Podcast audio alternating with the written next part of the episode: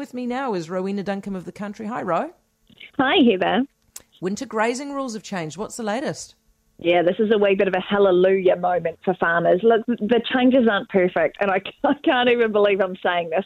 Uh, a lot of them actually, Heather, introduce a modicum of common sense, which uh, honestly, you'd think three years uh, hasn't been too much to ask, but it seems like it has. So a lot of these uh, grazing regulations, they were due to come in on May 1 last year. That was moved to May 1 this year. Now it's been set back further to November 1 this year. So one thing in particular, if we look at uh, resowing your crop paddocks, uh, the original plan was that this had to be done, a hard and fast rule, 1 October.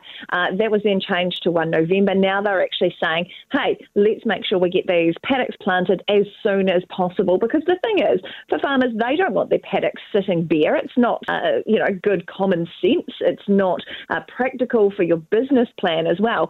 They were worried that farmers would take their time resowing crops, and in the meantime, leaving bare paddocks would allow for paddocks and, and grass and topsoil and stuff to be washed into waterways. That was the problem there. Uh, so honestly, they've actually listened to farmers on that one, which is a miracle. The other thing, specific requirements around the depth of pugging, that's been removed.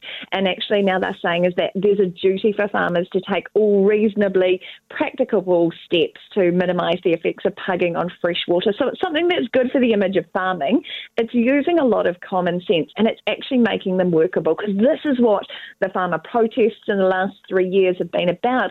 That the government had said, hey, these are what the rules we think you should farm by are. And farmers had said, hey, actually, they don't work in a practical sense. They're not going to be best practice for us. They're not going to be good for our business, for the sustainability of the industry. So now it is good. It's not a, a massive back down from the government. It's not a massive about face.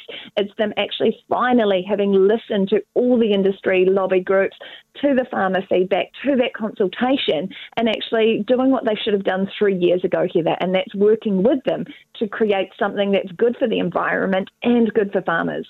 Yeah, Ro, am I right in reading this as as the the the, the government finally just realizing they need to leave it up to farmers, uh, I, who can be trusted to do the right thing?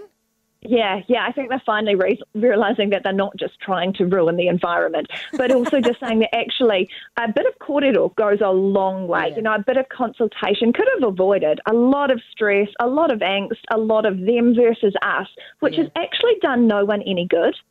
Yeah, that's a very fair point to make. Hey, you've got nine sleeps until the duck shooting season. Are you excited?